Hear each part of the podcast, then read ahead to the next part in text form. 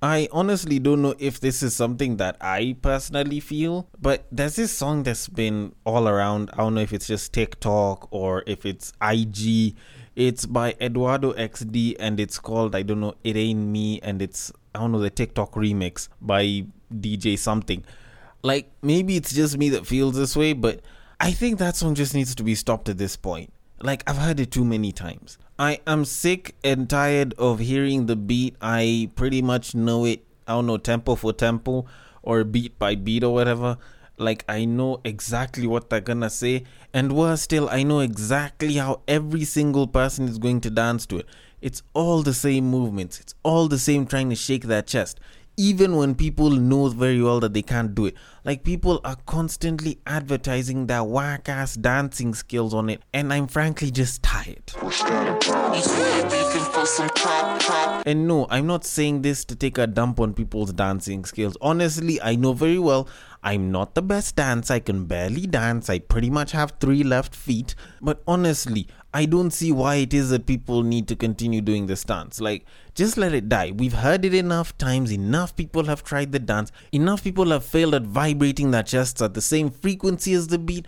So I don't see why it is that people are still doing it. Like, this is part of the reason why I don't like trends. Because whenever you see people getting into a trend and practicing it, especially when it's one of those dance trends, usually it's good at first when you see the first video, when you see the first, I don't know, five, ten videos. But after that, everything else becomes repetitive, okay, and most likely will end up turning to shit. Which is why I feel like more and more people should be abandoning trends and trying to create their own trend. Because if you have too many trends running, then not everything will actually classify as a trend. Because at the end of the day, it's not that we necessarily like or hate the song, but once the trend kind of is hitting its peak, you're already tired of the song in and of itself. Because, like, take for example the Don't Rush challenge. Like, babes were, you know, looking pretty good in shit, and you know, they showed how they looked with and without makeup, which showed how quite a number of babes wouldn't be considered shit without that makeup. But, you know, at the end of the day, it ended up making a lot of us not like that whole Don't Rush song. Like a lot of people hear that now and they just think of the challenge, and some guys are just tired of it. Then there was the Bust It challenge. Personally, I liked it because you know we got to see quite a bit of ass. And to be honest, I also did kind of get tired of it because it went for like a week straight. Like I was just seeing ass, ass, ass. And hell, even though I do actually like ass, hell, I love it. I kind of got to a point and I was tired of the whole thing. And I can't listen to that song on its own. Like it's not like a great song, but I could have listened to it before, but now I just can't. I'm I'm honestly just tired of it. Although the ass I do like to see. But at the end of the day, it's like, you know, TikTok has kind of made some of these songs popular, but at the same time it's made us not want to listen to them. Like it's a very interesting paradox to be in. But, anyways, that aside, in as much as I'd love to continue ranting about how trends have fucked up a lot of things in the game, we do have a podcast to do, and possibly we probably won't have any trends in that, so we should probably get into it. So, in typical fashion, Welcome to Breaktime on Westside, your number one breaktime podcast, coming to you from Nairobi, Kenya. The man on the mic is a man who does not get in on trends, probably because he doesn't last as long as them. He's a man who once believed that MILF was a combination of milk and beef. It is none other than your tall, dark, and mildly handsome man, Sir Denver B. The show is Tweet Street, the show where we take a deep dive into Twitter, pull up a couple of tweets, and break them down a little bit. Now, as usual, the trend is pretty simple, or at least, you know, the drill that I usually use with this is pretty simple. It hasn't changed, it's pretty much been the same thing the entire time. Almost sounds like a song, and it works every single time you want to send me a tweet that I should discuss on this show. And it goes like this you see that tweet, you like that tweet, you want us to discuss that tweet, you send that tweet. You send it to the DMs of at Bagaka the D, which happens to be my personal Twitter handle, where I go in and I pull the tweets from the DMs and I take them and I discuss them and break them down on Facebook and on Instagram because people take screenshots. People have screen grabs from Twitter. You can send them to at Breaktime on Westside on Facebook and at Breaktime on Westside on Instagram, and I will take them from there and I will break them down. Now, I do want to get straight into the tweets, and I am going to start with one, but this one is fairly long. It was a certain Twitter influencer who had received a very long message and wanted some advice. It was something very relationship related, and it's a very, very long message. So I'm just gonna start by reading it and then I'll kind of give my two cents on this entire thing. So here it goes. Hi, I have been dating this lady for one and a half years now, and she has been super supportive because there was a time I lost my job around COVID time, and she was the one footing most of the bills. Things have been tough on my side ever since I lost my job, but fortunately, I have landed a nice job in Qatar for two years and will be traveling next month. The lady is currently pregnant and the due date is next month, and I knew the baby was mine, but I just realized that November last year she cheated on me without protection. Since I got some text on her phone with another guy because the guy was even asking if the pregnancy was his, so I'm confused because the baby will be born when I'm not in Kenya so that I do a DNA test immediately. The lady still doesn't know that I know that she cheated. So, what should I do? Because I'm traveling next week and this newborn will need child support, but I'm not sure if he or she is my kid. Should I support the kid till I come back so that I can do the DNA test? Or should I just wait till I come back to Kenya so that I can do the DNA test so that I start supporting the child if he or she is mine? Because I'm planning to break up with a lady. Kindly advise, thanks, bro. Blah blah, hide my ID, blah blah. Okay, now, this seems like a pretty interesting situation because Shorty supported the guy and Shorty cheated on the guy, supposedly with another dude. And this is this is probably one of the tougher situations to handle because this isn't a typical dilemma. Because normally, if if the guy was here and he had started working while he was here, it would have been a case of all right, let's wait for the kid, let's do the DNA test. And apparently, I was even being told not too long ago that you can even do a DNA test even before the baby is born. Although I'm not entirely sure about that, so it's a bit ish ish on my end. But personally speaking, if you want to break up with her when you come back, then you should probably start by paying the child support. Yes, I get it. Paying child support for a kid that isn't yours isn't something good. Trust me. No one wants to do that, not unless if you're adopting a kid of your own, or unless you're stupid in love or some shit. I don't know. But either way, I don't think there's any guy that wants to be paying child support for a child that isn't theirs. So, this is one of those times where it's like, okay, which one matters to you more? The money that you're going to spend or the scenario, the the experience of dropping the babe when you come back because if you value the money a little bit more, then obviously you can still find a way to do the DNA test. Because, in as much as it's usually advised that the father be there for the DNA test, you can still use another next of kin. Somebody from your bloodline can actually step in. Uh, if I'm not wrong, I think either the mother or the father of of of the man can actually come in and be used to like do a DNA test to a certain if the child is theirs because I think that's something about genetic makeup blah blah blah but ideally the DNA should have the best matches with the parents. Uh, I'm not entirely sure about a sibling though. But usually with parents it'll probably work. So he can have this done and he can decide whether he's gonna be paying child support or not. When the baby comes after they've done the DNA test as like them as like a family thing. Like they can make it a family thing, you know, he leaves, goes outside the country, but he's like, you know what? I'm gonna have my brother come around to help you, blah blah blah. And once the baby comes, you know, he can always just go and swipe a little bit of that saliva, go use a bit of like the parent's hair or something, and do a DNA test. It's all entirely possible. But on the flip side, if the experience of ending things once you come back is a lot better or at least a lot more worthwhile than the money, then by all means go and pay the child support. Go and pay for it and act like nothing is there because the experience of telling somebody that I know you cheated and I am ending things because of that can sometimes be a lot more fulfilling than money in and of itself. So the money might be a small price to pay depending on who it is, uh, but at the end of the day, I honestly feel like this guy is going to end the relationship either way, whether the baby comes or not. And by the way he sounds, he doesn't think the baby is his at any given point. He's probably suspecting that this babe went cheated with this guy and definitely had the baby from this guy. It's just that now he wants to be sure for himself and he wants to check.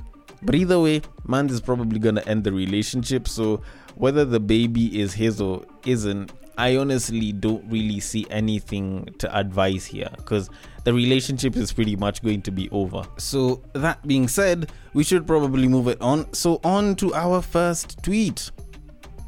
Always know that someone will do much less than you and reap the same benefits. Okay, when you kind of think about this statement in a very general sense, then it's a very simple way to define privilege because in a sense this is this is kind of how being privileged is and this is part of the reason why I say everyone has some sort of privilege, some sort of unique advantage that makes them special, that gives them an advantage. That means that they don't have to do something as hard as a lot of other people, and they will manage to get good, the same, if not better results than a lot of the other people. And this is part of the reason why I usually sit back and I'm like, you know what?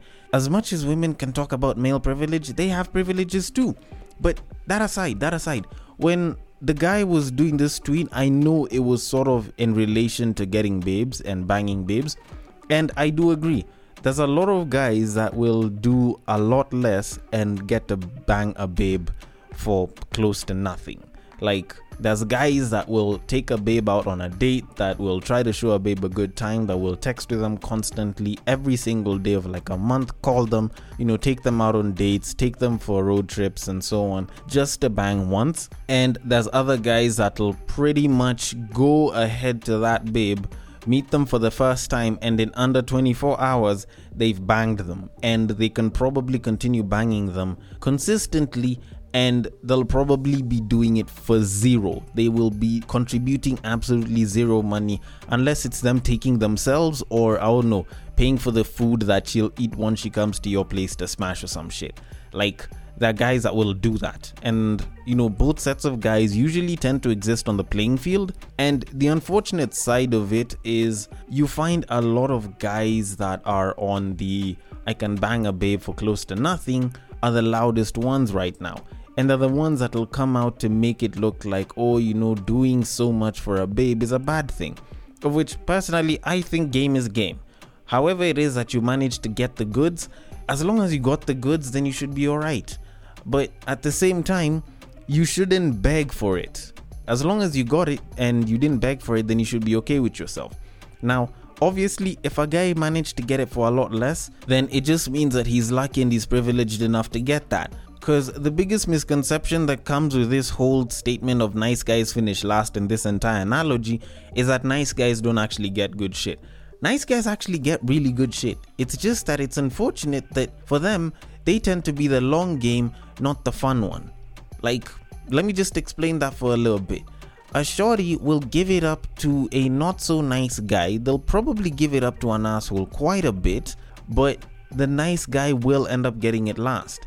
The only difference is this not so nice guy will probably be getting it a hell of a lot more, but the con of him not being a nice person is that he will get it a hell of a lot more, but he won't get it for a long time. He'll probably get it a bunch of times, but the babe will be like, you know what, never again. But the nice guy, if she chooses to settle down with you, then you'll probably be getting it for the rest of your life, provided, you know, one of you doesn't break shit up or anything. But for the most part, nice guys do actually get good shit. It's just that they tend to get it a lot later, but they will get it a lot longer. The guys that get it a lot easier and a lot quicker, they probably don't end up chilling with that for a very long time. So, in all honesty, I don't think one side should make another side feel bad for this. I think it's just a matter of strategy and how you behave. Frankly, I feel like if you want to be at the best side of this, be an asshole for most of your life when you just want to smash random babes, but when you want to settle down, go ahead and be a nice guy. Then that way you should probably get the best of both worlds. But, anyways, that being said, we should move it on. So, on to our next tweet. Somebody said, You guys think people only need to heal from bad relationships? Truth is, people are healing from hateful parents, academic problems, sibling feuds, betrayal from friends. Not everything is about relationships. So heal, young queens and kings. Heal. I don't know, maybe I'm the only person that actually knows this for sure. I don't know, maybe maybe I'm a little dumb for thinking this, but isn't everything here that's just been mentioned a relationship? Like, okay, fine, I get it, I get it. You know, that's the romantic relationship and shit, and that's usually what I talk about. But guess what? I'm discussing this relationships here because technically all of these are actually relationships. Because look at it like this healing from hateful parents, that's a bad relationship with your parents, right? Academic problems, that's a bad relationship with your books. Sibling feuds, that's a bad relationship with your siblings. And betrayal from friends, that's a bad relationship within your social circles. So, in a sense, everything that he said here is about relationships. And I think, if anything, all of these relationships, at least all the interpersonal relationships, usually connect and one usually helps determine the other a lot more than most people think. Because when you actually think about it, yes, you can say that somebody with healing from hateful parents can be a good boyfriend or a good girlfriend. But I can tell you for a fact that somebody who has a good relationship with their parents is probably not going to be a toxic partner in the relationship. Just go and check this out. Like, honestly, if you find somebody with a good, healthy relationship with their parents, it's very hard for them to be a toxic partner in their relationship. If you find somebody who has an amazing relationship with their sibling, then it's also very hard for them to be a toxic partner because your siblings will call you out on such shit. Like, even you can go back to the parents one. If your parents have a great relationship with you, then they will always talk to you about having good relationships and they will try and talk to you and try and make sure that you are nurtured into a very good human being. Yes, not all parents are good, not all siblings are going to be perfect, but they will at least try and make sure that you are a good person overall. So, in a sense, it is actually a pretty good thing to have a good relationship with your parents and with your siblings. Then, when you look at your social circles, if you're the one that's always the problematic one within your social circles, then there's a pretty good chance that your relationship is probably gonna be toxic.